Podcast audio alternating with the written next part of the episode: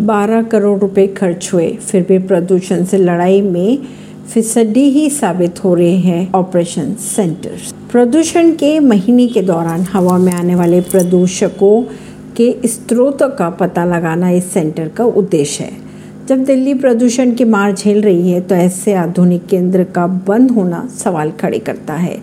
सवाल आखिर ये है कि सरकारें प्रदूषण के खतरे को कितने गंभीरता से लेती है? इस सेंटर का उद्घाटन इसी साल जनवरी में किया गया था और दिल्ली के मुख्यमंत्री अरविंद केजरीवाल ने किया था। लेकिन अभी तक प्रदूषण से लड़ाई में फिसड्डी ही साबित हुआ real time source operation man centre. Parvinder Singh नई दिल्ली से।